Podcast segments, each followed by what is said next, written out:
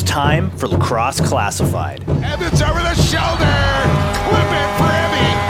What a goal. Your go to source for all things NLL and box lacrosse. Little Murray scores!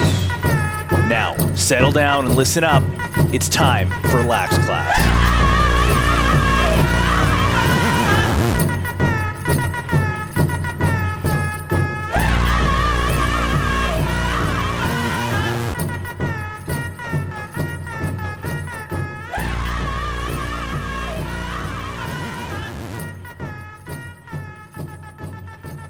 What's going on, lacrosse fans? Welcome back to Lax Class 274. We are now on here as far as the number of lacrosse classifieds we have produced. I say we, I am Jake Elliott. Santino Farah is back with me. And uh, big show, Tino, coming up. Happy Valentine's Day, buddy. How's it going? Are you are you asking me out on a date here? Wow, Do you get me I anything? didn't know. I would say, would you be my Valentine? But I did not. I got one of those. But I, uh, I know you're a big, I know you're a big romance guy. Like uh, you just went out on a on a date this week on your own volition before Valentine's Day. I can't imagine. Well, you tell me. What does Valentine's Day look like for Santino and and Jen? Uh, it usually doesn't really look like anything, and I think uh, Jen has class uh, tomorrow or tonight, depending on when people are, are listening to this. She has class on Valentine's Day, so uh, I can't imagine we're doing anything. Okay. but no, typically, like we don't really. I mean, the, the occasional. I think I got her flowers before, and and she's like, I don't know. She knows that I like the the the sour candies, so she's picked some of those mm. up for me before in the past. But I don't know, not a big Valentine's Day couple. Yeah, I we kind of put a moratorium on getting each other like cards for Christmas and birthdays and Valentine's Day and all that. Like I don't know, those things are like ten bucks a pop now, and then you keep them around for like a week, and then you end up chucking them in the garbage. I was like, no more cards. Like we're not doing cards anymore. well, that's good, man. Uh, everything else uh, going well with you? Uh, Dawick actually sent me a, a text earlier today. You got to see this. I'll tell you about it, though. Track Athletics on Instagram. Go look at this. A shot of uh, the ball hockey team there. Track Oh. Legends. It's called. Uh, is is the caption there? Saying what do you say? Pylons wouldn't stand an effing chance. Three exclamation marks. Well, uh, Jamie, uh, good to hear from you through Jake again. I don't know why you don't just text me this stuff, but whatever. Um, again, glad to hear that I'm uh, on the forefront of your brain there. Um, I, the pylons are cruising into the postseason You're in the right playoffs now. We got, now, right? Playoffs. we got yeah, we got a couple weeks off, but uh, we hit the postseason here uh, at the beginning of March. So Does, I don't know, Jamie. Like does, does everybody make the playoffs in your league? Uh, the last place team doesn't, and the first place team gets a bye. Okay. We are neither of those. Uh, so we're in the first round. So I don't know, Jamie. Just one of these days, like put your money where your mouth is, brother. I don't know. I keep hearing Oh, about it. Oh, the pylons. This, we take Oh, the, just come do something, then, brother. Well, that might just that might be the the call out right there to put him over the edge. we have such a rivalry going, and I've never even met the guy in person. He also apologized to me for uh, letting me down on my nine game. Uh, well, This I he should've- know. Yes, you picked Calgary, Tino. We will. No, no, talk- no. I switched. Oh, so he no. should also be apologizing to me. Oh, no. When I saw Corbeil was in the lineup, I was like, surely they don't lose this Oh game. man, And now I look like an idiot, you had a tough. You had a really tough week this week too, which was a little unfortunate. Which we will discuss in quarter number four. Week. What are we at? Twelve. Unbelievable. Uh, in the National Lacrosse League is upon us, so we'll make our picks for this weekend. Nice little schedule: Friday, Saturday, Sunday. Uh, Montreal game going on. We'll talk about all in quarter four. Lax class lock of the week. If you recall last week, I tried to just go heavy favorites, tried to get a win. Didn't matter. One for three, Tino, uh, with the heavy favorites. So honestly, this week I just had to call in for some help as uh, the boys over there at OTCB cashed in on their parlay, and and, and you know I had that little uh, quip at the in third quarter talking about how they were a little cowardly over there from time to time, and um, you know looking for easy. What didn't take responsibility with making their own picks, left it up to the listeners to make the call, so they didn't have to feel any pressure. Well, Patty took it upon his own shoulders and uh, came up with the parlay. The parlay won. So I said, screw it, Gregoire. You're coming on this week, and you are picking the parlay for the classmates. Pat is a professional, and this is what it's succumbed to. I've had to go out and get a guy from another podcast to come on this podcast to try and get the classmates a win. But that's the kind of dedication and sacrifice and commitment that we have here to the classmates. We want to get the people a win. Bring it on, Patty, in quarter three. Uh, I can't. I can't believe we made it this far into the podcast, and we, I haven't even asked you. Like the Super Bowl was was a handful of nights ago. Like, mm. what? How do you how do you feel the suit? Did, did you get the outcome that you wanted? Or were you singing Taylor Swift songs? How'd you feel about the halftime show? Yeah, okay. Like, what? How do you feel? okay, here you go. I was uh, a little underwhelmed from Usher. I'm a big Usher guy. Like, I'll play some Usher and I'll sing to some Usher. But I was a little, I don't know, it just didn't quite do it for me as far as what, maybe I built it up a little too high in my head as far as expectations go. So it was okay, not the best, not the worst. The game, kind of a dud of a first half, but you know, good that it was close. I think it was the only third time that a game in the Super Bowl has gone to overtime, which was kind of cool. We saw the the new playoff rules come come into play, which uh, I think really cost San Francisco in that game, not knowing the new playoff rules. I can't believe a team or a coach would not know that. I mean, what can you say, man? Andy Reid, Pat Mahomes, they got some. To, they got a chance to do something real special here in the next five or six years, and we'll see how it all plays out. Taylor Swift, eh, whatever, but I don't know. what about you? Yeah, I, I mean, so I don't. Maybe this is a hot take, but in in the same way that it became like really popular to hate Nickelback for a really long time, I think it's become popular for people to just like kind of shit on the halftime show regardless of yeah. it like what whatever like I, I don't know to be honest i'm not a huge usher guy like i don't know all the, i mean i know the hits and like whatever i'll i'll jam along to them but uh, i don't Dancing know i just feel like good. i feel like regardless of who it is half of the population, more than half of the population, are like worst halftime show I've ever seen. It's like okay, because you said the same thing last year, yeah. you loser. Like get over it. so I don't know. Like I, that always just really annoys me. And, and, like in terms of the game itself, I I'm one of those people that when when somebody starts to win too much, like I want, I'm cheering for them to lose. I was the same way with Brady when the Patriots were just crushing everybody. I was always cheering for the Patriots to lose. Now I'm very much so on the down with Kansas City uh, bandwagon because I, like I want to see, I want to see the mighty fall. I, yeah, I like to see greatness. I love seeing significant records broken. That's really what sports are all about, right? It's it's the next guy to do the next amazing thing, and you know long time ago, maybe not even that long ago, people were talking about how John Tavares' record would never be touched. And I don't think we can have that conversation anymore. Somebody's going to run down JT eventually, especially when this league starts to expand. And I think it was Travis Cornwall that brought this up. Like, the league's only going to, the, the season's only going to get longer, more opportunities, more games to score points. And the way guys are training now, and like, got to remember, JT did this back when they were playing eight games a year. So you're not going to need the 21 year career at a high clip to, to get it done anymore. You, you can probably get it done in 15, 16, and somebody's going to do it. Like T. Smith, I don't know. Somebody's going to do it. And uh, but I like watching that. Like I love to watch greatness, and then I love to watch somebody take down greatness and become even greater. If that makes yeah. any sense.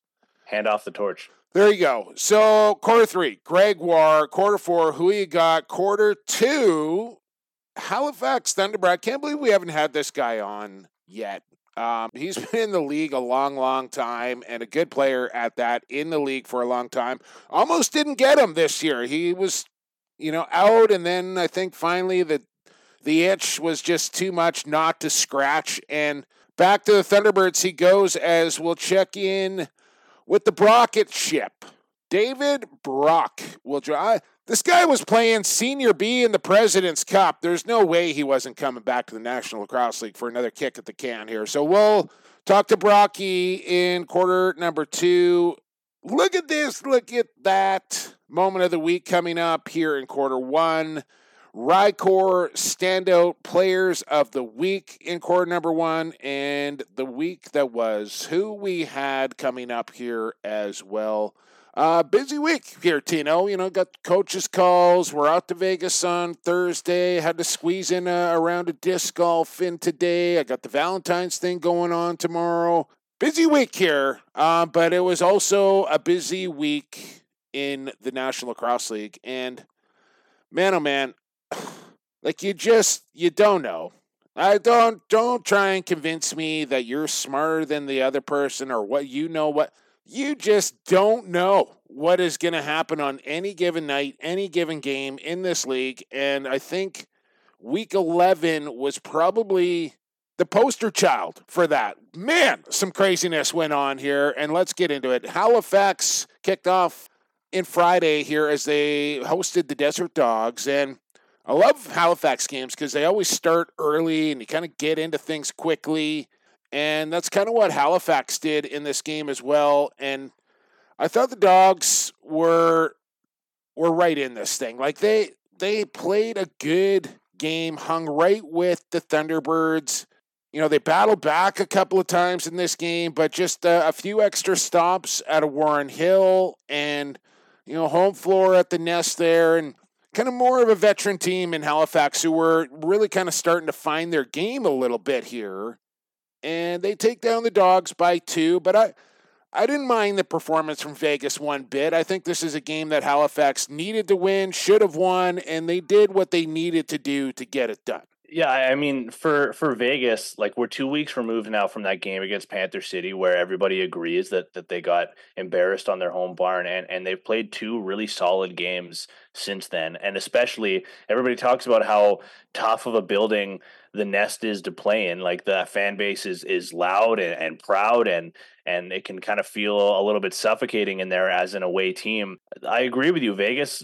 They they stood in there, but I mean, this is this is a game where Halifax. I mean, I know you talk about how like you don't nobody really knows, but just statistically speaking, this is a game that Halifax should win should should win, and they got the job done. The thing that makes me nervous is is that it was probably a little bit closer than what Halifax would be comfortable with, and I think that kind of fits that narrative that we haven't really seen. I don't know if we haven't seen it yet, but maybe not to a consistent point. We haven't really seen Halifax consistently put 60 minutes together. Like there's usually not even a full quarter. Usually it's like half of a quarter, sometimes more, but I would say half is usually pretty standard where they kind of take their foot off the gas a little bit. And in this case, it was the third quarter where they only get one goal. I mean, Vegas only gets two, so pretty I would say pretty lucky in that respect, but if you're if you're playing up against uh, a contender, like if you're playing against like a San Diego or a Buffalo, could you consider yourself lucky? Like, it, would you realistically find yourself in a position where you only get one and a quarter, and one of those teams is is only getting two? Like, they're yeah. pretty fortunate for that. But yeah, I mean, this is a game that Halifax should win. They do win, and and I thought it was another strong performance from Warren Hill, yeah, who's that's the sneakily difference. had had a good bounce back few weeks here. Yeah, not that Kells was was bad. I think Hill was just a little bit better. Vegas has really cleaned up their discipline. They've stayed out of the penalty box the last couple of games. That's a direct result why they've been in these games. Tell you this, Connor Curse, man, uh, he's up there and caused turnovers. Another 12 loose balls in this game. He's starting to find a little scoring touch, and the guy's motor is unbelievable. He just doesn't stop, and he can play a full 60. I'm convinced of it. I think Jake Saunders is starting to shine a little bit there in Las Vegas as well. And, you know, on the other side for Halifax, no Randy Staats in this game, obviously. But how about this Aaron Woods kid? I know, I know he's 28 and steps into the lineup eh, they haven't really missed Randy with Aaron Woods, who looks like a real player. Eh, I'm intrigued now. Then when when Staats does come back, of course you're you're always going to put Randy Staats Stotson over Aaron Woods. Like no disrespect to Aaron Woods. Of that's course. just that that's just the way. But do you find a way now, considering how Aaron Woods has contributed, do you find a way to keep him in the lineup, maybe like in a transition role, or you to use one less lefty or, or something like how I mean, I love Austin Shanks, Tino, but it just it hasn't fit right. Like it's almost like a Kyle Killen situation in Vancouver where the the jigsaw puzzle, it just sometimes Shanks can go off for a big one, but it's usually when, you know, Randy or Clark isn't in the lineup and he's kind of the guy. You know what I mean? Where it looks like Woods has just kind of meshed with those two and has found a way to be successful and let's listen. I mean, Shanks had four assists. That's great. But I mean, the kid's a shooter. That's what he's there to do. And I don't know. I, I think when Randy's back, that's maybe my odd guy out, as crazy as that is to say. Hard to disagree. We need to move along here because uh, we got lots of games to talk about. And uh, let's roll along here. Panther City and Colorado playing on, which I thought was a little bit odd, in Texas night in Texas. Like, isn't it all every night Texas night in Texas? I don't, I don't know. But how about it here? This one goes to overtime, and this is actually a perfect little segue here because I haven't even mentioned yet that lacrosse classified, along with uh, me, our boy Brett Challoner, OTCB, Evan and his random thoughts, and a few others have joined up with a brand new website. We've been talking about this for, you know, hinting away that uh, something new, something exciting on the horizon. And uh, I'm free to talk about it now as Lax Culture Daily is the new website home for Lacrosse Classified. And um, this was brought to me by one Jonathan Donville, Jesse Gamble, Brody Merrill, all kind of partnering up to start up this website, which is going to encompass all of lacrosse, NC2A, PLL, NLL, summer ball.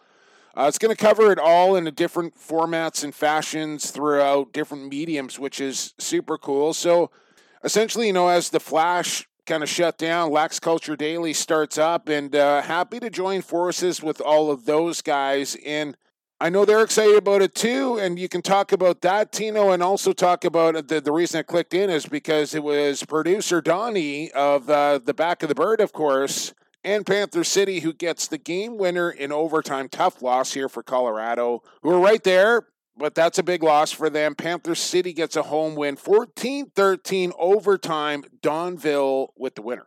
Yeah, just on the lacrosse culture daily stuff quickly. It, it's super cool to have another home to be able, or a new home transitioning over from Flash. And I mean, I know it, it was the case over with Flash previously, but but it, it's cool to have kind of all of these, you know, mediums in, in one place. And the reason why I'm so excited about that is is for potential like future collaborations that you could see down the road in terms of content, whether it be like coming on uh, somebody else's podcast or whatever it may be. Not to say that any of the hosts wouldn't have come on or we wouldn't have gone on or whatever but it's it's just cool that we're all kind of a part of this one big family again and we all have one place to call home so i'm really excited for what the future holds uh, for lacrosse culture daily and then i mean in terms of this game i said it last week this has become like one of my favorite Rivalries. matchups, Yeah. rivalries in the game today. I don't know what it is about these two teams. They just match up so well. And I mean, the the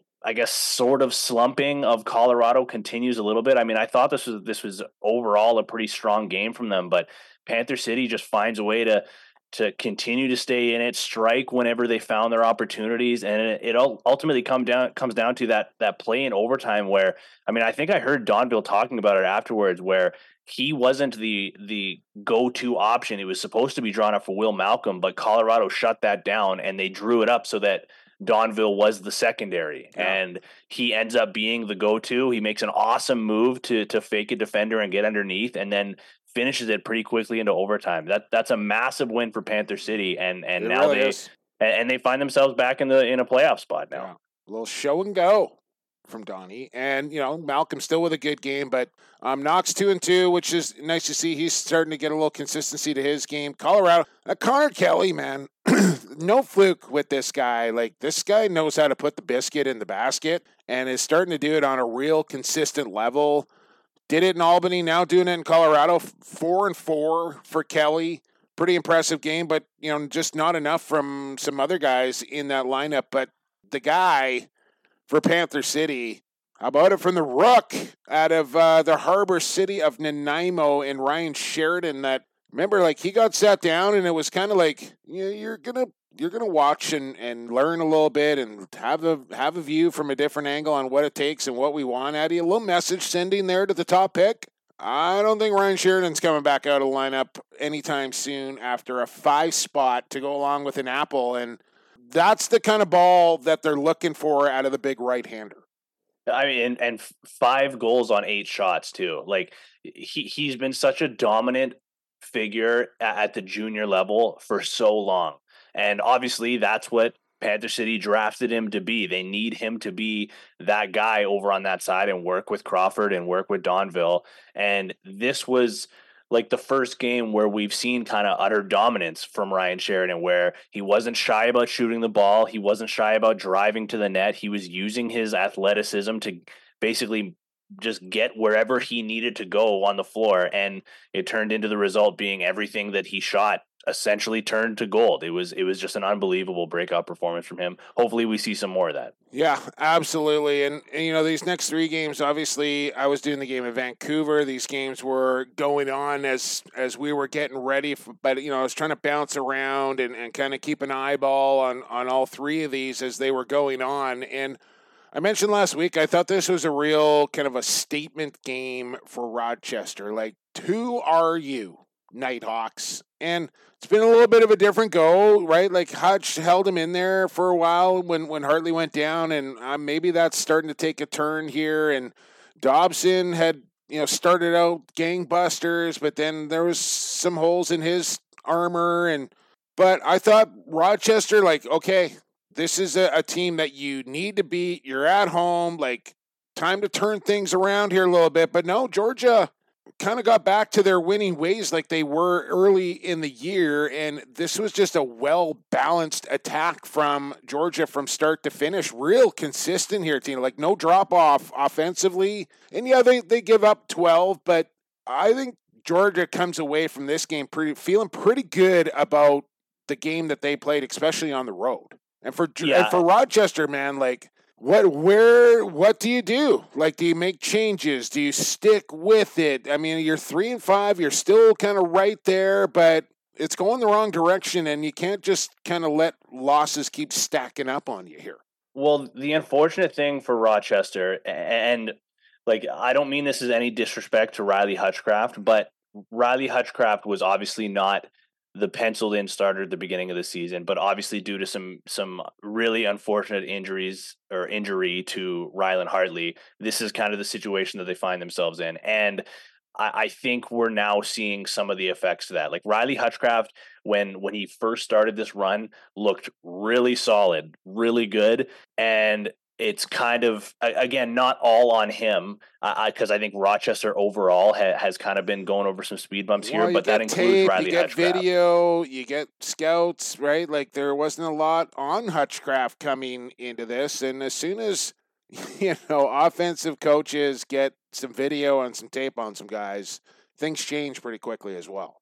For sure, and, and I mean, just look at look at Dobson's 47 saves to just 28 from from Hutchcraft. Yeah. Like it's that that's obviously a, a, huge factor into this game that that Georgia followed their scouting report. They figured something out and they were able to run with it.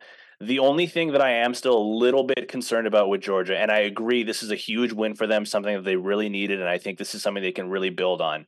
But nine of their goals are coming from Bryan Cole and Andrew Kew. Like pretty unreal that Andrew Kew just got two back to back game winners in back to back games, yeah. but you're still you'll still only get one goal from Shayne Jackson. He's putting up four points, so that's still good. But I mean, he's a goal scorer. They need for them to have long term success. They need some more spread out attack, so it's not nine goals coming between two guys. Because if they shut down that side of the floor, I mean, you're getting like the, the score is significantly different if you're looking at the score from from the righties alone compared to the lefties. Yeah. Right now, Albany, Toronto, six and two, San Diego six and three. Then you get to Buffalo five and three, Halifax five and three, and then the weird one is Georgia is actually below Halifax at six and four because they got the extra loss. New York Riptide five and four, which is nuts, and Panther City at four and four, rounding out your top eight. So Right now, Rochester on the outside looking in with Saskatchewan, Las Vegas, Calgary, Colorado, Philadelphia, and of course, Vancouver. So we'll see how, you know, we're past the midway mark now. It's it's go time here in the National Lacrosse League. And you already said that you switched your pick, Tino. That was a big mistake on your part as uh, you had it right from the get go. Calgary went into Toronto and played some pissed off, inspired lacrosse. And you kind of got the feeling pretty early in this one that the Roughnecks came to play. And Toronto just sputtered a little bit, especially in that third quarter. They had a big fourth quarter, but too little too late. And Calgary hangs on for a big win here, a much needed win for the Calgary Roughnecks. And you know that will make Sanderson feel a little bit better. I think it'll make Jesse and, and Delbs feel a little bit better. Another goaltending battle, 11 10 as uh, Rose and, and Delbs go toe to toe. But it's Calgary that comes out on top. So they split the season series. This felt like a game that and I mean, full disclosure, I'm kind of stealing this a little bit from uh, from the NLL memes account because they had another just incredible posting. But it felt it legitimately felt like a game where Del Bianco was just like individually willing his team to this victory, like refused to let his team. And he lose. can do that. For sure he can. And I mean you you talk about it so much about how it's a goaltending league. I mean, you see it right here. Um, obviously Calgary sputters a little bit uh, in the fourth quarter and it looked like like all signs were pointing to, were pointing to Toronto uh, about to tie this game, and they just couldn't get it, couldn't put it together for one more goal at the end. But for for Calgary, like it seemed like they they found their transition game. Wow, I was just which say. is look at which look is at look like at that's their identity. two for Hudson, one for Simpson, two for Matsuoka. Uh, that's what the Calgary Roughnecks need to be successful, right? Like it's honestly that simple. Their offense is good. Don't get me wrong. Defense good, goaltending great, but their transition has been elite the last couple of years, and it hasn't been where it, it usually is. And I think here against Toronto it was, and that's what put them over the top. Yeah, the, the, their trend. I mean, you talk about. I mean, Del Bianco and their goaltending is is one of the pillars, one of the identities of this Roughnecks team. But their transition overall is is a, a piece of identity to the point where every team in the league when they're scouting and they're watching their film leading into a matchup versus Calgary, they're discussing the transition. You Oh, cannot first shoot out of their on mouth. Del Bianco, but they still do it anyways. Like Calgary will will still run that ball absolutely like through everybody even though everybody's expecting it and they typically have success with it. Yeah. This year they haven't really found that that much success with it to this point, but they found it in this game and shocker this is this is a game where they've found a way to get it done. So I, I think this could be uh, this could be a Turning game, point? a win that that turns the season around for Calgary, and, and I hope that is the case because the league is in a better place when Calgary is doing good. Excuse me, I don't know what's going on with the throat box here today, Tino. But uh, you're right. They, I mean, obviously one of the best fan bases, and uh, you're right. It's just one of those teams that's league's better when they're better, and uh, I think they'll. T- I mean, like honestly, talking with some pretty elite minds around the National Lacrosse League about the Calgary Roughnecks, like everyone expected them to be a top four team coming into this season. So, you know, the likes of Keenan and Malawsky and you know some others like they're saying like this top four team. I you got to believe them, but they haven't got there yet. But that that was uh, a pretty positive sign there for the Riggers.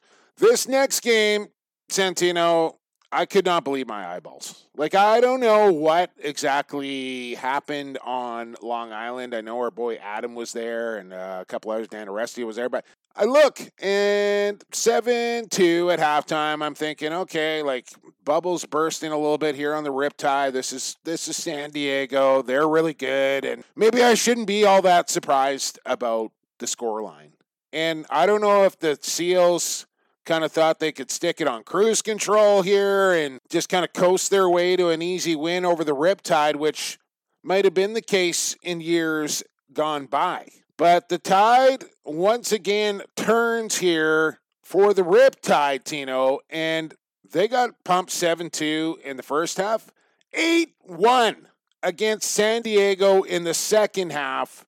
Seals put up 60 shots, so Dunks was obviously dialed in. And I don't know if you've seen that video from one Jeffrey Teat picking the short side top corner, like on the run. I was trying to explain to Danny how difficult that shot is to execute, and he just throws an absolute missile, like on the run into the top corner. Anyways, what a second half here from New York, who are now supplanted in a playoff spot. Winners of their last four in a row have beat the San Diego Seals, and the Riptide look like they're the real deal, man. Yeah, so Cam Cam Dunkerley had I, well this this was a goaltending matchup between two of the up up and coming best goalies in the league. Where are like, they from, Tino? Where are those two from?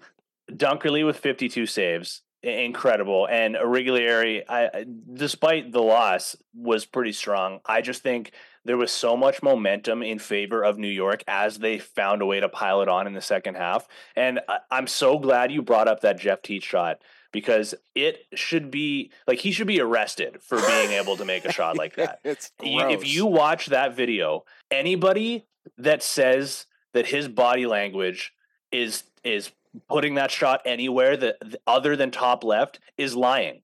Everything about his stick position, yeah. His his body position, even as he's releasing the ball, everything about that shot says top left or at There's the very least nobody else side. in the game that can do that.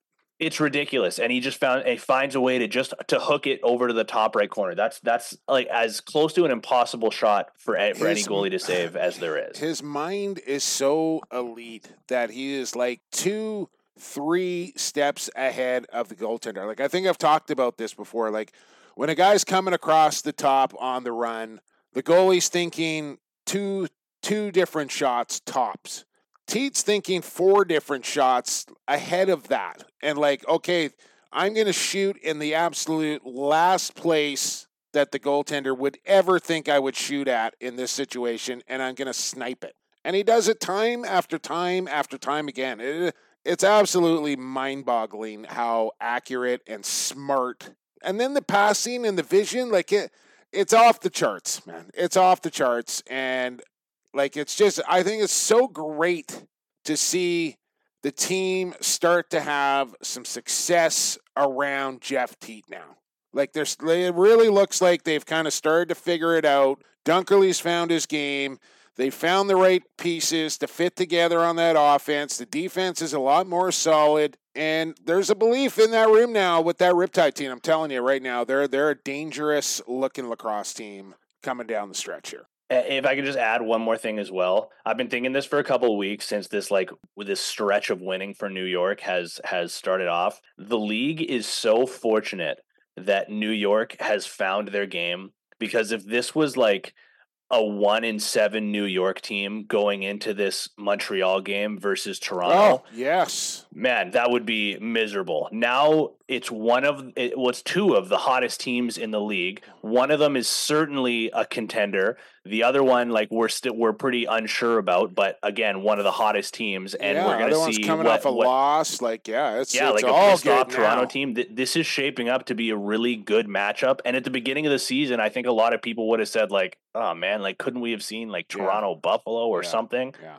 No, you're right, man. You're bang on. Uh, I'm not giving you a hot take for that, but uh, you're bang on there, Tino. One more game, maybe I will. We'll see. Feeling generous. Uh, one more game to go here. It was uh, Marvel Superhero Night at Rogers Arena. Another great crowd on hand at the Rog. Thanos themed jerseys. Uh, near and dear to my heart. You know, gold and purple, mix in there with some black, and uh, they were looking pretty good. And this was, you know, I know this finishes a four goal win here for Saskatchewan, 13 9 the final, as looked like Vancouver just ran out of gas in the fourth quarter a little bit. I don't know exactly how to chalk it up, but there was multiple lead changes. I think upwards of seven ties in this game. It was back and forth and really entertaining to call. And Vancouver just uh, comes up a little bit short in the end here. Just you know, I, I don't know, Frankie, a few more stops, and what do you what do you say here, Tino? I mean, uh, couple power play goals for Saskatchewan. And Keenan, I thought, had a nice night for the rush. I mean, they, they held Mans in check. I thought this was a winnable game for Vancouver, but it looked like the rush just wanted it a little bit more. Okay, so I have a couple things uh, on this game. First thing, uh, I don't know if you listened to the latest coaches' calls uh, that, that came out on Monday with. Uh, yeah, Jimmy Quinlan. So uh, I was listening to that yesterday while I was at the gym, and uh, so I was, the, I was, yeah, you know, just shredded. Whoops. Uh, I was at the, I was like in attendance for the game, so I wasn't watching the right. broadcast. Yeah. But Brad mentioned something when he was talking about it was after uh, Quinlan was off of the call, and he was talking about how there was a, there was a really good example of this kind of positive reinforcement that that Jimmy Quinlan does so often with his players. And he was talking about, and he threw in a clip of the Patrick Dodds uh, penalty shot at the end of the game yeah. when yeah, it's like of all of all people to throw in, you throw in Patrick Dodds, someone who you need to start scoring, uh, hasn't really found his touch, kind of thing for for little while. Uh, obviously scores the goal, and then there's a shot on the broadcast, and you and Brad start talking about it of Jimmy Quinlan with his arm around Patrick Dodds in his ear. That positive reinforcement. That's coaching. I'm so glad that that Brad brought that up on the podcast because again, me being in attendance, I didn't see that, I didn't hear that. Yeah. So it was. I went back and watched it. Such an incredible moment. Like I was. That was such an odd. It gave me chills. Cool. Um. Yeah. Very cool. With the game itself, um, I love that this the, these are two teams that like there's a lot of fire here. Like Shiliano was getting into it with oh, yeah. Martel. Yeah. Like it, it, was this was a heated game between two teams. Like Saskatchewan was obviously pissed off. They felt that they shouldn't have lost that last game. Vancouver feels that this is a team that they can at the very least run with at best, you know, take down like they did last time. But these are two lower in the standings teams. If these two teams can stay on pace over the next handful of seasons and continue to develop into better and better teams as they find their footing, there's clearly some hatred here. This could become, like I mentioned with Colorado and Panther City, this could become one of the best rivalries in the league as long as Vancouver can can keep pace here. And obviously we hope that they do. Yeah, I mean it doesn't get any easier for Vancouver. They got to go to Toronto in a couple of weeks, and I'm interested to see what they do leading up to the trade deadline. I think there's going to be some movement there, and maybe some young guys start to get a little more of a look, and who knows, you know, maybe some more minutes in in goal for Walsh. I don't know, but you know, like at this point, you might as well start to develop guys like Dylan McIntosh and Klarich and what have you. Still try and win games, no question about it, but you might as well start getting some younger guys some reps here and start working towards the future because it doesn't look like Vancouver's going to be able to make a push for the playoffs here. I mean, like I said, still a long way to go, but tough schedule ahead here for the Warriors as well. I'm really interested to see, and I want to say March 12th, March 18th, something like that for the trade deadline, and then uh, a street free agent time time frame after that, I believe. So before they get locked in for playoff rosters, uh, the, the other thing about that Vancouver game, Santino, is it produced the look at this, look at that moment of the week brought to you by Loading Lacrosse. Looks like they're doing a little reverse you might see in football. And here comes Bazin. He's got some speed with the D. Oh, oh, what's he gonna do? He's shooting the roof, Daddy. Oh, at that. Look at this. Look at that. Recovery. We should see him back this season. Double team on the ball carrier here. Still got it. Scores. Clip it for Walter. What an effort! Look at this. Look at that. Roof Daddy. Man, you just uh, that voice sounded a little familiar there, Tino. It's not, you know, I could have gone with the Cody Jamieson between the legs, top corner, short side. I cannot believe that that call and goal that you just heard right there scored from one Clark Walter. Short-handed beats three, nay, four Warriors to the goal. I don't know how he hung on to that ball, but that was impressive as all hell right there from the Poco product. Clark Walter didn't even make the plays of the week. I don't know how, but he does right here on Lacrosse Classified because he's loading lacrosses. Look at this. Look at that moment of the week. Yeah, so uh, I was there with uh, I was at the game with a friend over the weekend, and when when Clark Walter scored that goal, like my buddy isn't a huge, he's becoming a lacrosse fan. He's been to like three Warriors games now this year. Yeah, but he like audibly out loud, he was like, "What the hell was that? like, how did that go in?" And like, oh, we were both laughing over it. it it's funny. This goal it reminded me a lot. It was actually another game that you were calling from a when you were when you were calling games in Saskatchewan a handful of years ago. This one that Mike Messenger had scored, and, and you're doing color, and you kind of yell into the mic, yeah. "Get off me!"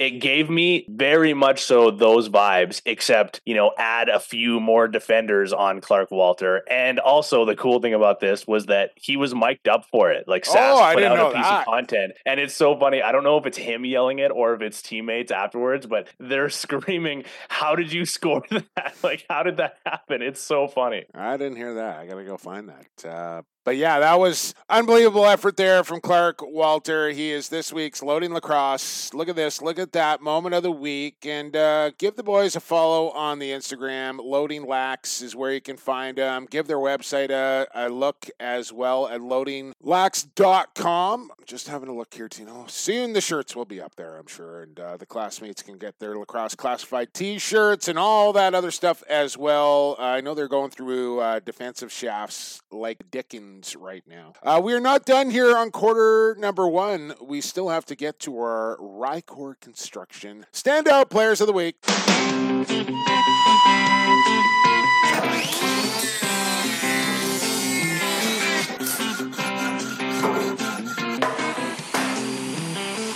I'm a hard working man.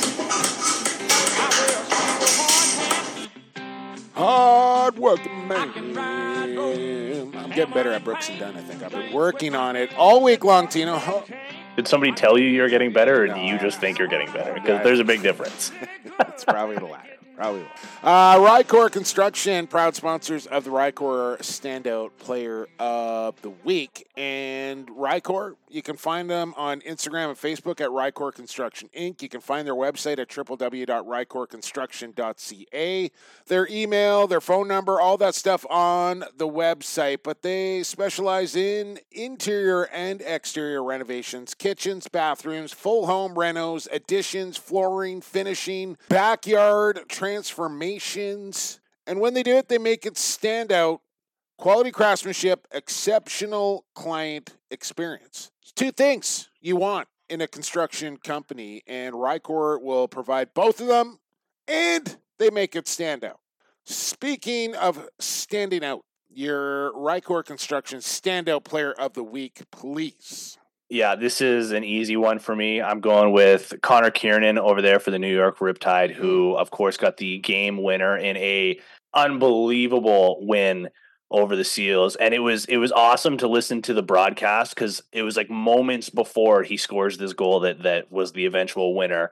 They there was mention of oh if New York can get a goal here, the roof is going to blow off this place, and it was like it, it, the most poetic timing in the world. As soon as they say that, Connor Kiernan kind of on his wrong side actually just fires one past Origlieri and it, and it ends up standing up as the game winner this New York team is rolling right now. Uh, Kiernan is is the guy over on that side across the floor from Teat. So it's it's awesome to see some production coming from someone not named Jeff Teat. He's and, sneaky uh, good. Uh, sneaky, sneak. I mean, I don't even know if you can say sneaky good anymore. He's just straight up good. But yeah. it's a super emotional goal, and and he's my standout player of the week. Kiernan gets it. Uh, Gregoire has just joined the call. He can make the judgment. Oh yeah, right live here, call. We right love this now. As uh, you're going with Kiernan, I was thinking maybe I should probably go with a goalie or maybe a defenseman. But since you went oh guy. I think it's a pretty easy choice for me, and I think it'll be pretty easy for P. Greggy as well to select one Ryan Sheridan,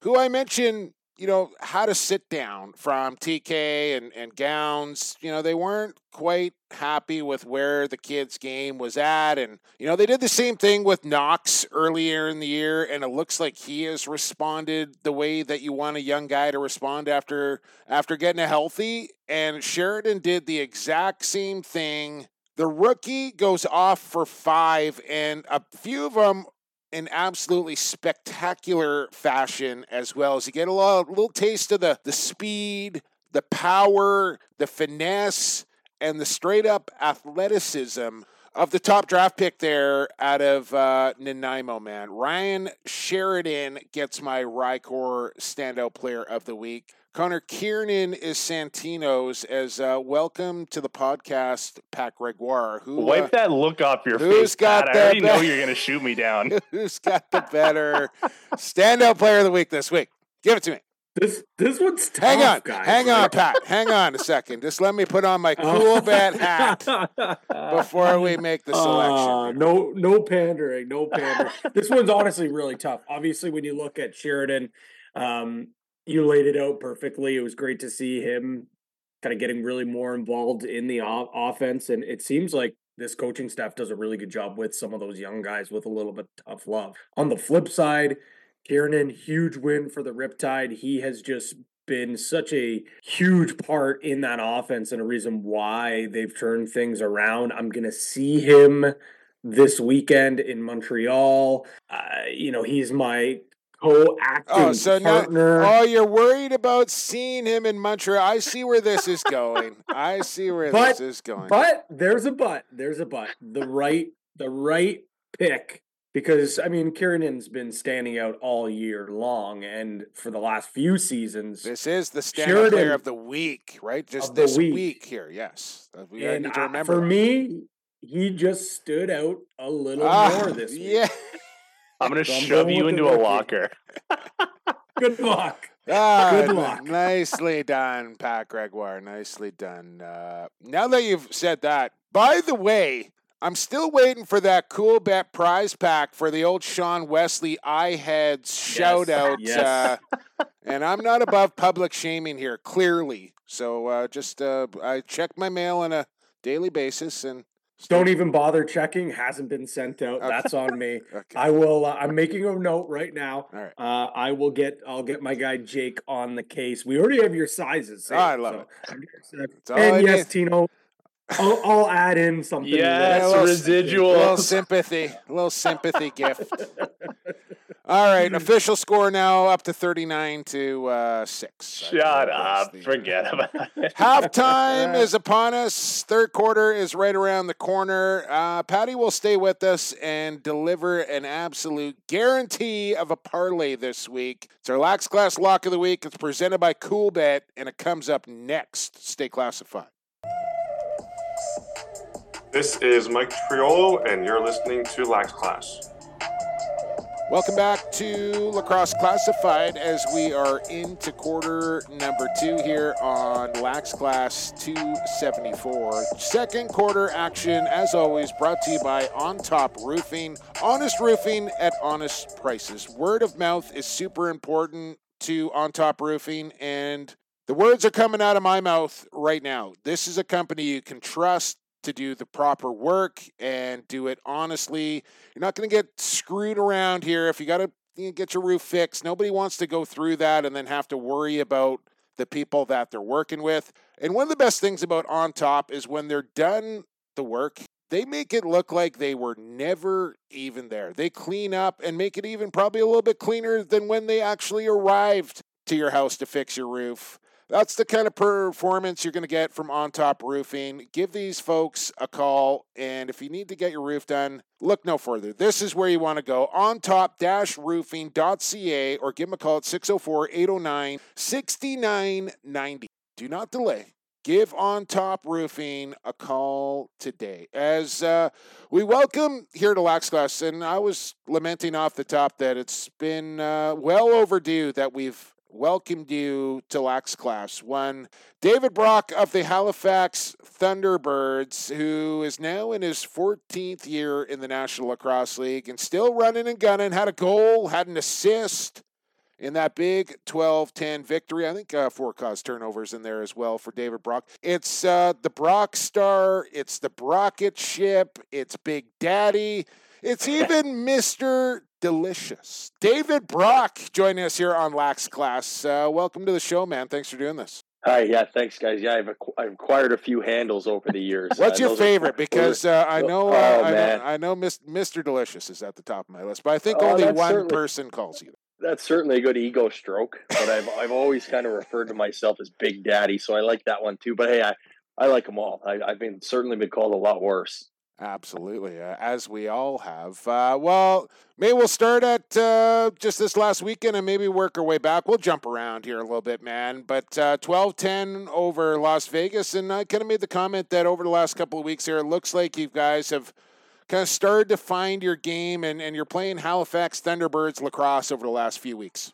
Yeah, you know every every night is a challenge. Every team is really good, um, so you certainly have to bring your A game, and we've been doing that. We're, you know, Mike and and and uh, Suits and and uh, Stu Mungus, they do a really good job preparing us for each individual opponent in each uh, game we have. So yeah, things have been going well, um, and it's been it's been a lot of fun being back. And uh, Well, let's Yeah. let's go from there. I mean, first off, I don't know what it's like having suits as a defensive coach, and I man, I don't want to bring up uh, demons here or not, but like you guys had a, a little go in the summer that did not end well for you. Yeah, But, it's uh, it's funny because our our, uh, our trainer was asking me, uh, "Have you ever had any injuries?" Right when I was, you know, the other night I was complaining, you know, this hurts, that hurts. She said, "You ever had any significant injuries?" And just so happened, Suits was in the room, and I turned and I pointed to Suits, and I said, "Well, as a matter of fact, I have." Uh, and I told her the whole story, and yeah, uh, but you know what? Before one. That was a scary one. yeah, it was a scary one, and I'm still uh, still dealing with it a little bit even to this day. I've got uh, you know a plate and six screws, and Jeez. you know he's a tough tough sob. I still tell him it was a lucky punch. Yeah. But uh, if I had to do it again, I maybe uh, maybe I'd think twice. But Okay. uh, okay. Well, I You know, mean, I- so I would- what's it like been playing for suits, and then you know maybe before that, David, like. You know, you, you didn't start the year. It was kind of like, oh, is he coming? Is he not coming? But I'm watching you play here in the President's Cup in Oakville. You're still out there playing for a senior B championship. I had a feeling that the, the call or the itch was just going to get too too much to, to not scratch, and, and back you came. But what put you over the top to, to come back for another year? Um, what put me over the top to come back for another? I just love it. I, I, I just was missing it. I, I, I've been doing this for so long. I've been, I've been playing the game since I was three. I've played it, you know, on all levels and just sitting, sitting around watching. And I felt like I still had something to give and something to offer. Um, and I just saw how much fun the guys were having. And, you know, I'd have guys on the Thunderbirds checking in with me almost daily to see what was going on. And it, you know, it just, uh, you know, teams heading in the right direction. And the city of Halifax, it's flourishing in the city of Halifax. And it's something I just really wanted to be a part of. When you did eventually come to that decision that that you do want to come back and the team kind of decided that that like yes we we want to have you back like maybe talk about what what the preparation for someone like you was like was there was there A lot of a period of time where where you felt like you had to get yourself back into game shape before you could bring it up to them or did they bring it up to you and then you started deciding to get back into game shape? Like what was the process like for you before you got back into the lineup So that's a, that's a good question. And Oh, sort of how it, how it all played out was, um, you know, there was some back and forth uh, negotiations in the summertime, and I just had a, I have two young children, and of course, as we all know, family is uh, family first. Um, so, anyways, there was a little bit of back and forth between Scott Campbell and I about, you know, if I was going to play and just contract negotiation and that type of thing. Anyway, ultimately, I decided that I wanted to sign with Halifax because that's where I want to end my career.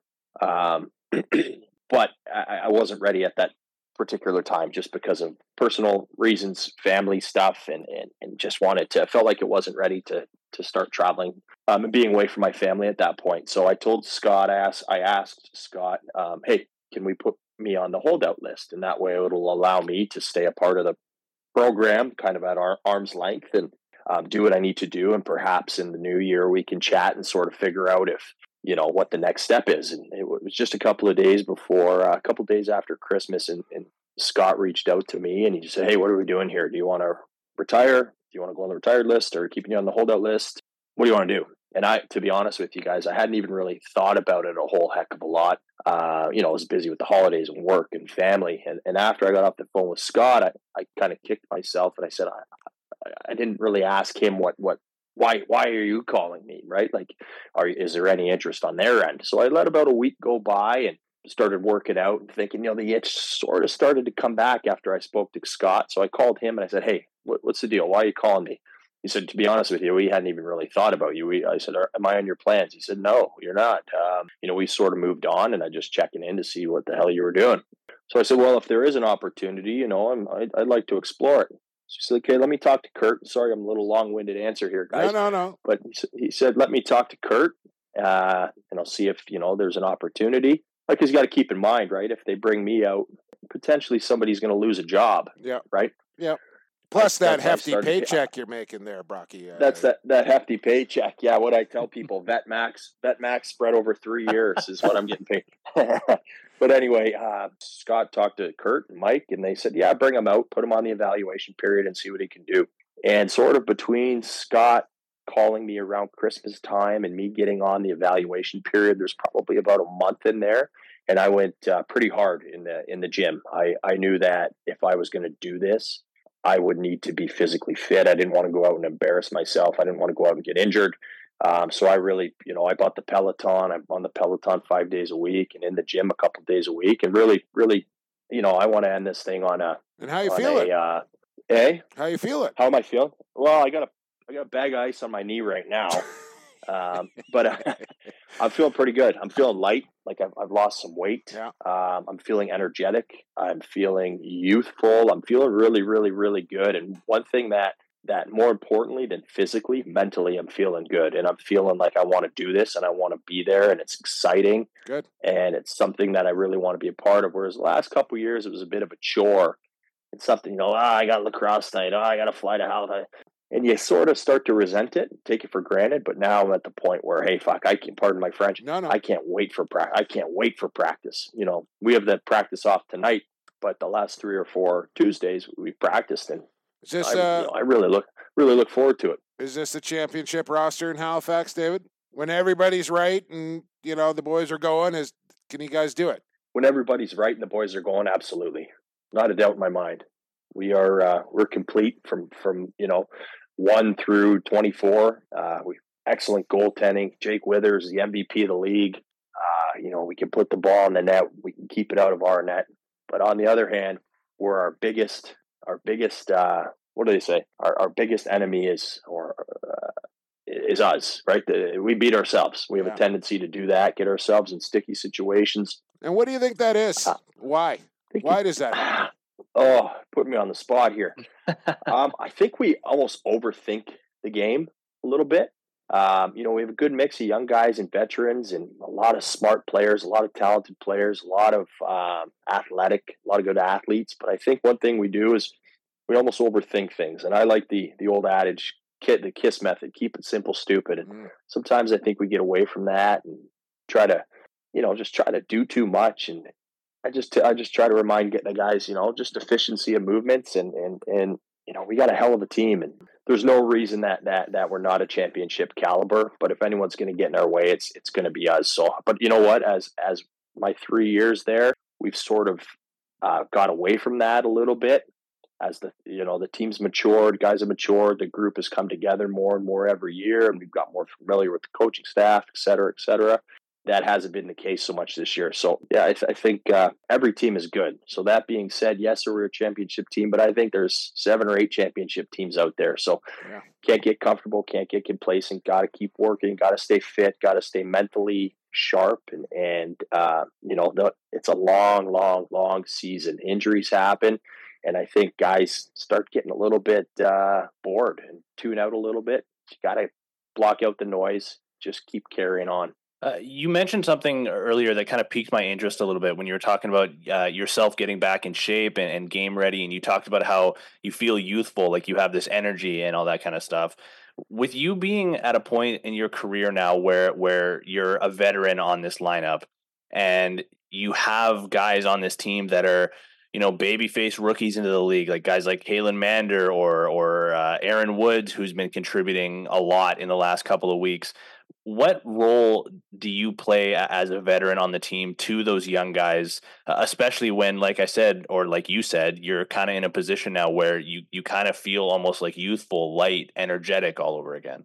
Yeah, I just try to be myself, you know, and and I'm kind of a happy-go-lucky, fun guy. I don't really take things too seriously, and I don't want to be out of character to try and you know lead by example or set an example i just i just i'm myself and i think guys appreciate that and i think guys look up to to me just because of the you know my my my abilities or maybe my abilities in the past i should say so you know i just try to stay positive and and and you know I think you do a good job of leading by example too, David, right? Like you just kind of show these young guys what it means to be a pro and what it takes to be a pro.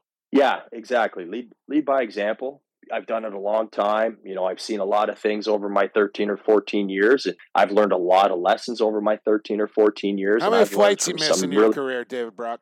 What's that? How many flights have you missed over your career? You know what? It's funny. I was just telling my dad uh, a few weeks ago.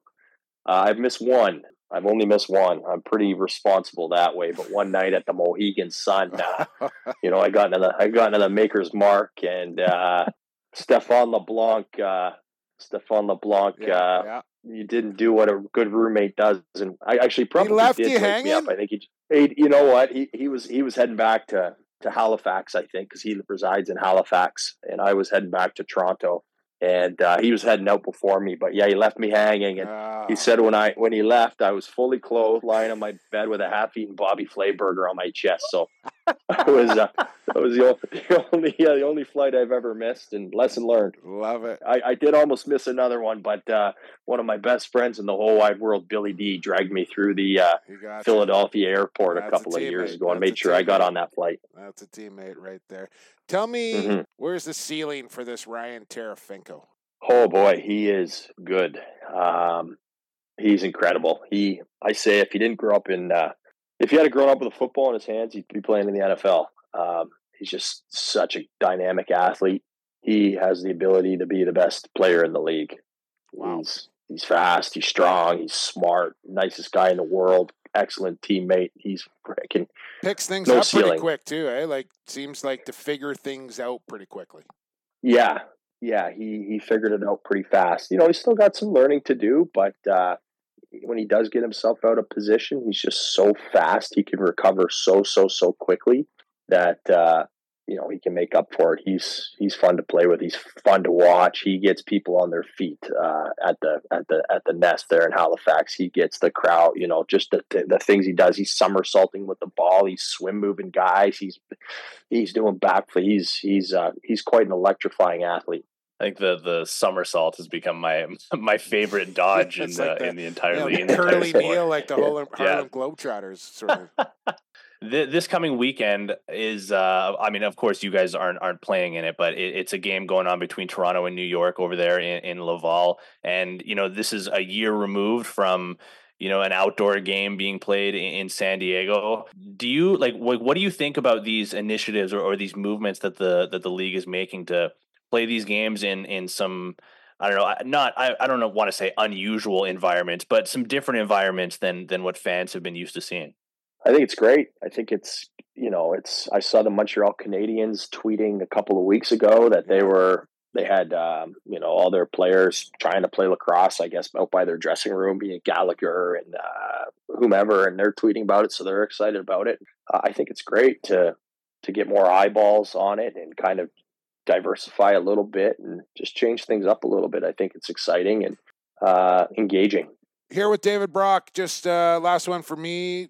Brocker, and that's you know you, you mentioned work and family and stuff away from the game. So I'm kind of interested to know what you do when you're you're not playing lacrosse, and then you know, when you are done playing lacrosse, we kind of chatted about this as well. You want to stay involved and connected to the game in some sort of fashion, including maybe a potential uh, slide up into the broadcast booth in some sort of fashion as well. This is uh, maybe a, a, a, medium that you are interested in, in, in diving into post playing career. So, what are you doing, you know, away from the game, and what do you think you want to do when you're done playing?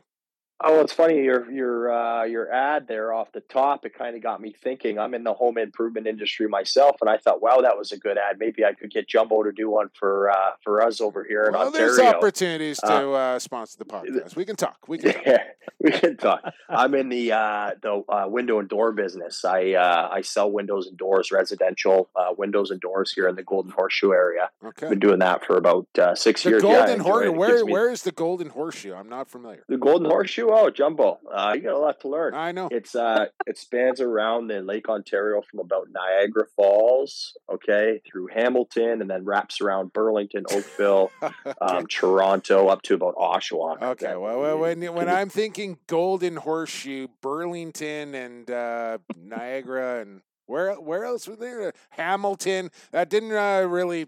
I didn't connect Golden and Hamilton together for some No, reason.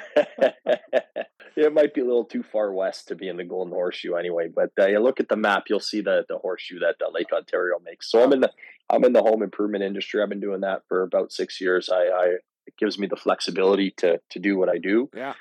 Um, yeah, it's I enjoy it, and and going forward, um, you know, I want to stay involved, and I know I'm going to stay involved one way or the other, whether it's at uh, coaching my kids or uh, maybe getting a job in the NLL or up in the broadcast booth, you know, or, or you know, maybe they'll introduce the radio broadcast because, like I say, more of a face for radio. But um, yeah, I, I'd like to stay involved one way or the other. Any, it's the games. I've, it's given so much to me, and and I want to, you know, I, I look at look at what happened to me. I, I've retired twice, just about for crying out loud, and this last time I was away from the game for about uh, I don't know three or four months, and I just I just got Couldn't do the it. itch, and Couldn't do it. Yeah couldn't do it. It's the medicine game, and you know I needed a little medicine, so here we are. Well, hey man, looks like there's still gas left in the tank to me. Uh, best of luck with the rest of the season and the Thunderbirds trying to go for a championship this year. Appreciate you you doing this, and uh, who knows, man? Maybe we'll uh, see you in Ladner this summer for uh, another run at the Prezi.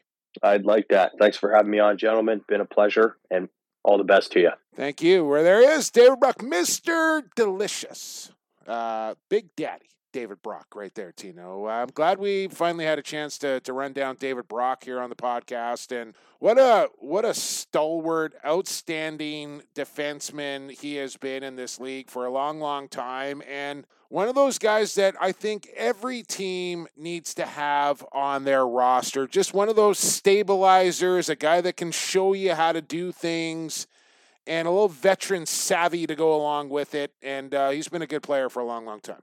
Yeah, no kidding. And it's it's so cool. Like I love in whatever sport it is when when ex players move up into the into the broadcast booth. I think it adds such a, a different dynamic to to the broadcast and, and to the game entertainment. Getting these stories during uh, during games or or seeing a different perspective from somebody that's that's so closely attached to the game, seeing them describe plays, it, it's awesome. And I mean, you're everybody listening to this interview is, I bet you they're probably thinking before the end of it, like, hey, this guy's got a, a, a pretty good voice for for radio. Yeah, well spoken. I just can't believe Steph LeBlanc sewered him like that at the casino. Just left him. Burger on his chest. Unbelievable. Uh, good chat there with David Brock. Uh, that means we're halfway through the podcast. Still halfway to go. Patty Gregoire will uh, join us in quarter number three. Uh, you know what? I just realized is that Patty joined us in quarter one. Then we jumped to quarter three to record, not realizing that we hadn't recorded quarter number two. So it's going to sound weird that Pat was there in one and then comes back in three in between the David Brock. Now you know the secrets behind Lacrosse Classified. We taped David Brock last. Deal with it. Uh, good chat there. We're off to quarter three. Lax Class Lock of the Week. Greg Gregoire will be back, by the way, and uh, we'll go from there. Stay classified. This is Kyle Buchanan, and you're listening to Lax Class. Welcome back to Lax Class. We're into third quarter action. Uh, halftime's over. Third quarter. That's always the time to please remind you to subscribe to the podcast. Wherever you're listening to this podcast right now, hit that subscribe button, smash the five star review button, and give us a follow on social media as well at Lacrosse Classified on Insta at Lax Class on the X, and you'll find our personal handles in the bios there as well. Please do all that, and uh, we would greatly appreciate it. Third quarter is also brought to you by CoolBet.com. Go to CoolBet. I know they probably absolutely raked it in over Sunday and the Super Bowl. Maybe we'll talk to Pat about that. How much money passed through the turnstiles at CoolBet there? I know I laid down a good chunk on different props, and that was a lot of fun to pay attention to. Coolbet.com, they got all the sports up there, including the National Lacrosse League, even that outdoor league, a little some kind of series going on where you can get down on that if you want as well. Hockey, basketball, UFC, golf, tennis, curling, disc golf season right around the corner. Pat Gregoire, welcome back to uh, core number three. Let's get into this right now. It's time for the Lax Class Lock of the Week. Lock of the week. Hey, let's lock and load it!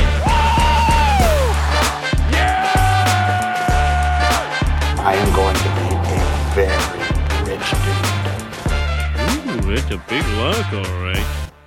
Oh, Patty, you heard it right there. We have yet to add on the money drop to our Lax Class Lock of the Week. That is why you are here. Now, I need to to bow down a little bit. I got into you guys over there at OTCB last week, uh, saying that was a little cowardly. How you get the fans to pick your parlay, and you, you know, maybe lob up a couple of softies from time to time.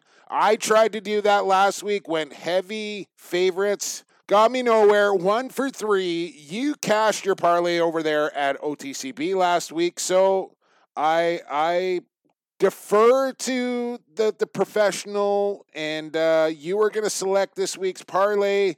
I've guaranteed the classmates it's going to win. No pressure. Let's hear it. No pressure at all, and and just disclaimer: just because I work in the industry does not mean I am a professional. I have lost my share fair of bets. If you followed my picks and my props with the Super Bowl, you would know that very, very easily. But uh, last week was great. Uh, we had the, the over in Rochester, Georgia. We took the under in Calgary, Toronto. That one I think cashed by maybe half a goal. Twenty-one total. and then the and then and then the Riptide. Uh, that one was uh, Riptide plus two and a half. Oh man, should have got should have went straight money line and and uh, we would have got more jumbo bucks.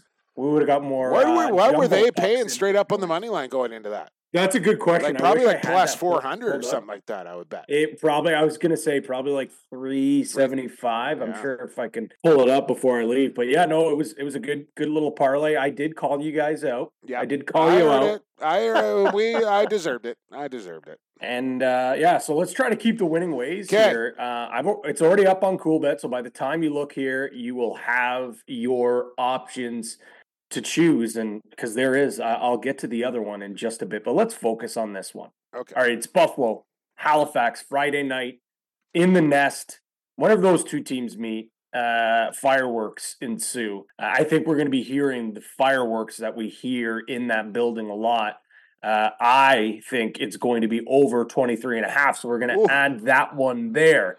Uh, I also am going to go with a total as well. It's Halifax again because they've got the dreaded double header, but it's actually a Friday Sunday Yeah. which is a little weird. They'll have some time to rest up. Uh, I don't know if that's going to be enough time to rest up their offense, though.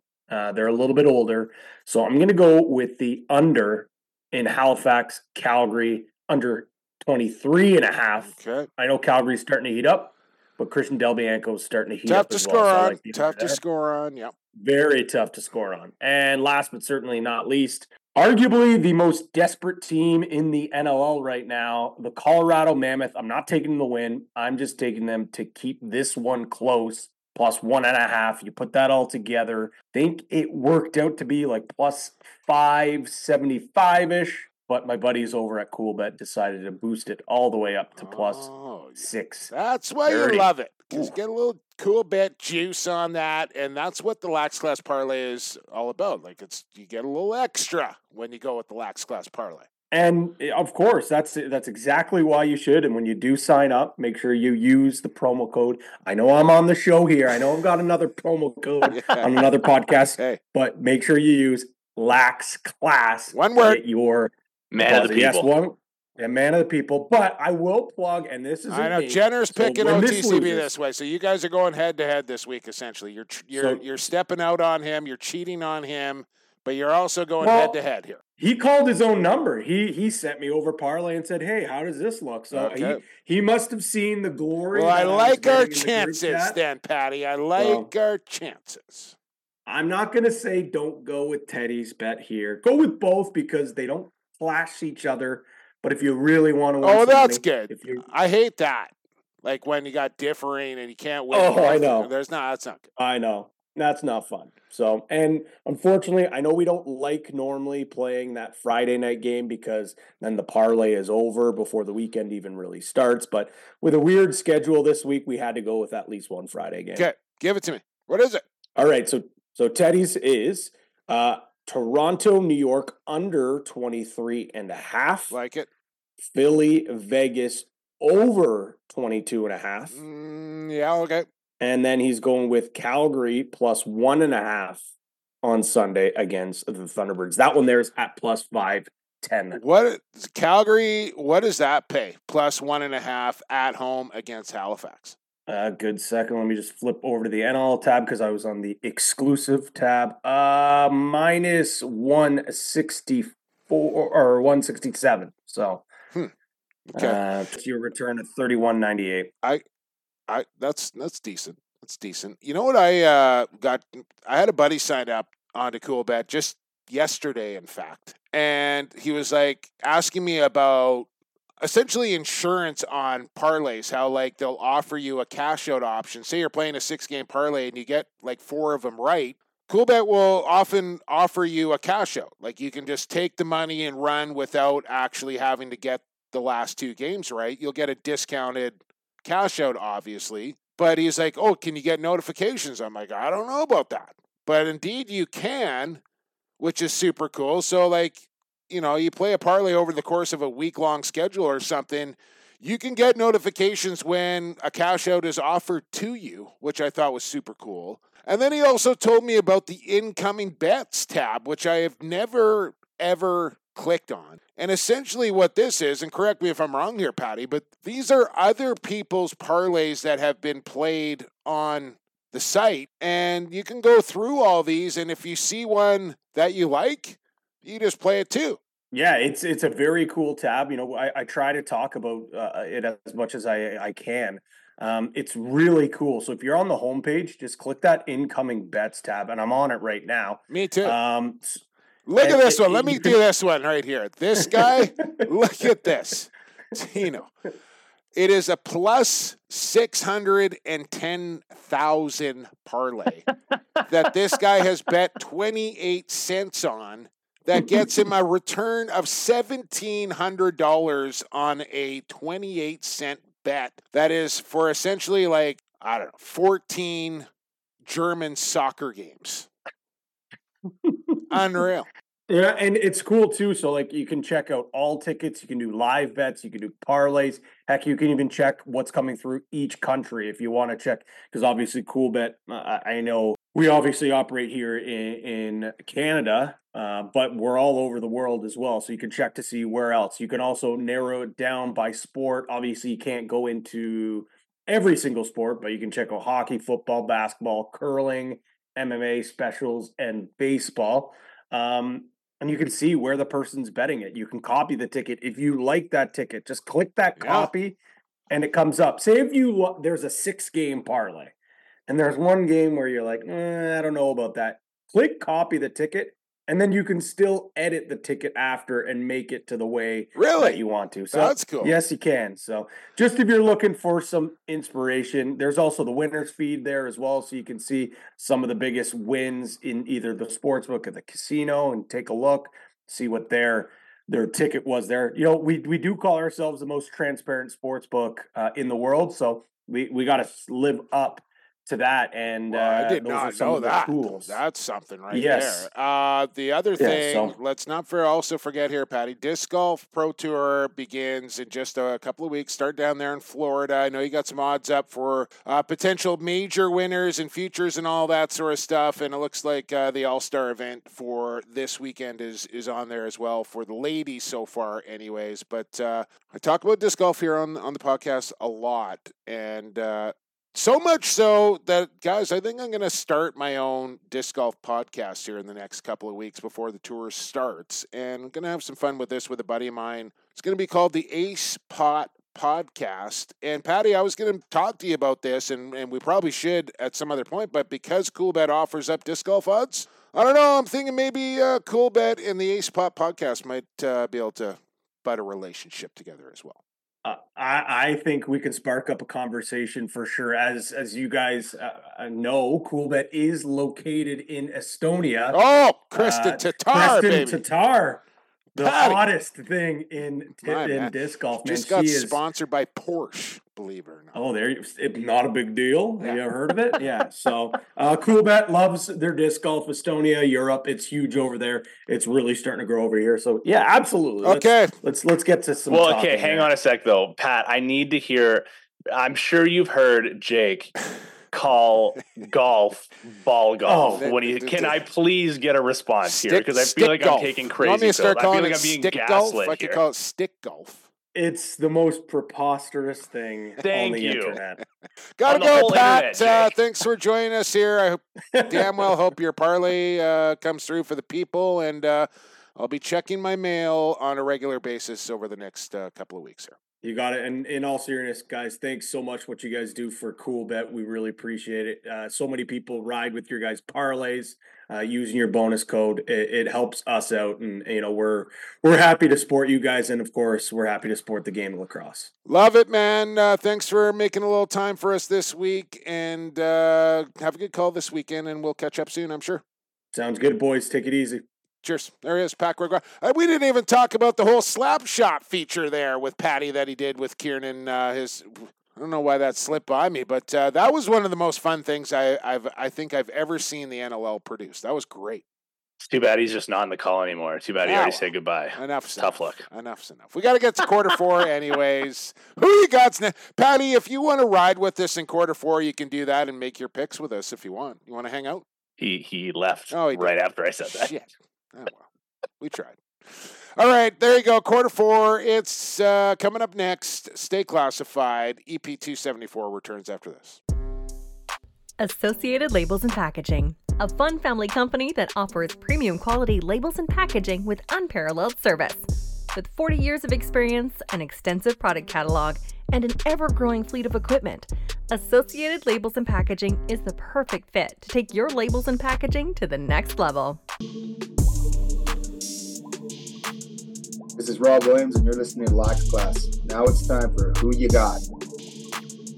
Welcome back to Lax Class. Fourth quarter, no more breaks. And fourth quarter, action, I think I forgot to mention in quarter number three. Let's make it here in quarter number four. Associated Labels and Packaging, our good friends, uh, my buddy Sean Ashworth. I talk about all the time. Huge Niners fan. He's got to be heartbroken. Probably didn't even go to work this week. Just laying low and uh, trying to recover from probably what is heavy depression right now. Uh, sorry, Sean. But uh, Make him happy and use Associated Labels and Packaging. If you have a need for a label or a package, give these folks a call or check out their website, associatedlp.com, for all your label and packaging needs. Week number 11 was absolutely dreadful for you, Santino. I don't even really want to, like, I, I feel like super mean spirited uh, with how poorly you actually did last week. So I don't even really want to bring up how far down the standings you are and, and how terrible the year. I don't want want to talk about how how dreadful it's been for you. I don't want to hurt your feelings discussing the dismal performance. You're the longer you're talking, the more you're hurting my feelings. So let's move on. I was just waiting for you. I was just waiting for you. Needless to say, I am uh, hosting once again, and shout out to Dan Moray, who uh, corrected me on how to pronounce his name properly. One week number one of who you got this year. Second two time winner, Dan Moray out of your hometown of Maple Ridge, British Columbia. Uh, is a two time winner now as he was uh, better than everybody in week number 11. Tough week for Challenger, who fell out of the lead pretty damn quick as well. Um, we'll update the overall standings next week. We got a bit of a time crunch here, Tino, so let's get into this. Week number 12. It's time once again to play your favorite podcast game.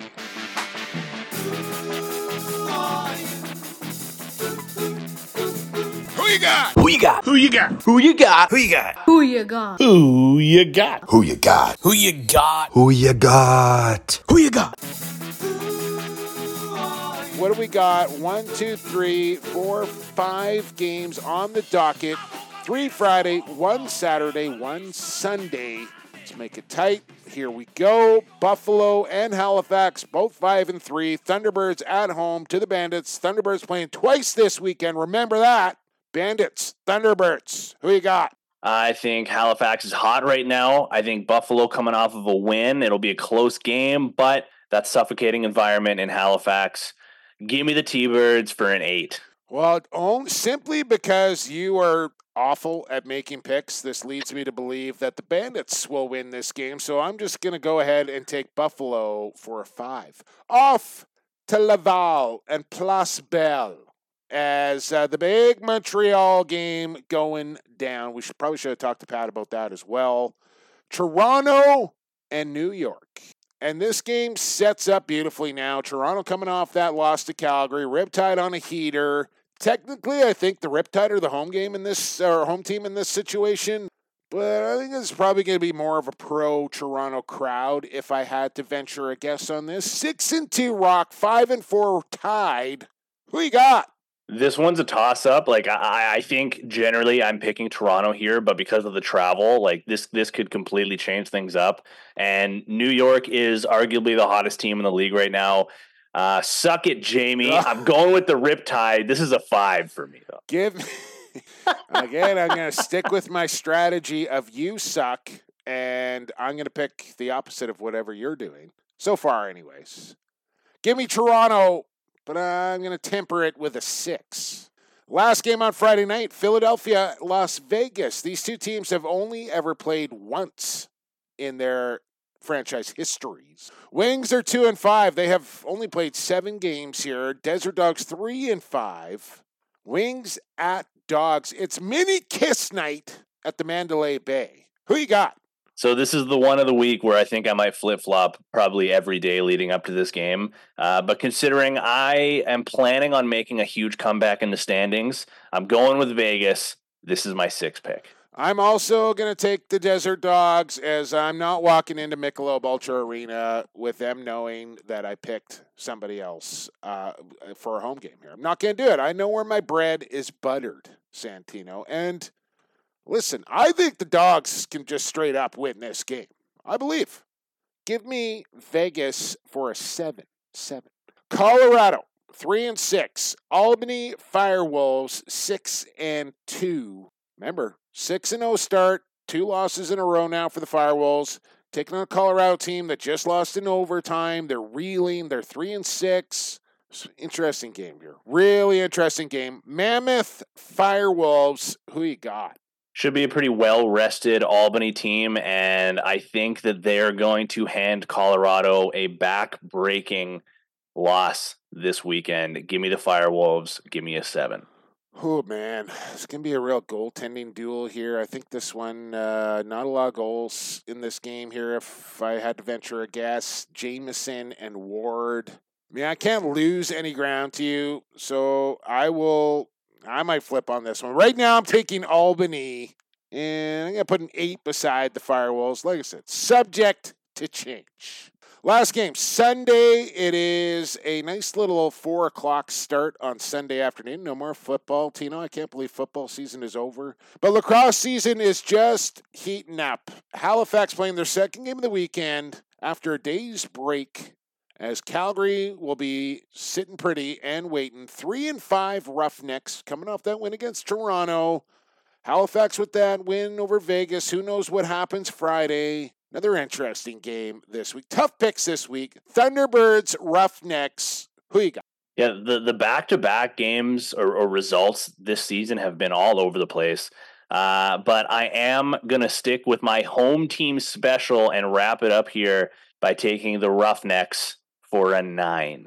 Roughnecks for me as well. I just think, uh, yeah, the travel and the two games and Calgary waiting, and they look like a better team last week here, and not.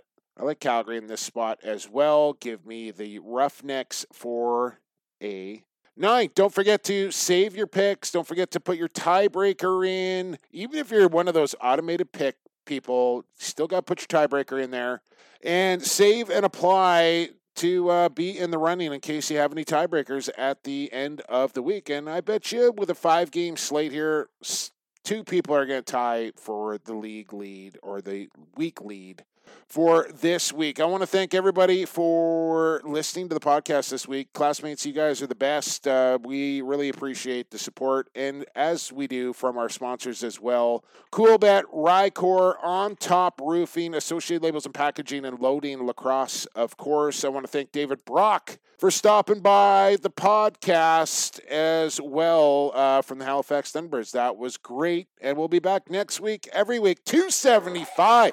Big one coming up next week. We'll talk to you then, everybody. For Santino Farah, I've been Jake Elliott for the fastest game on two feet. For the Crater, stay safe, stay healthy, and stay classified.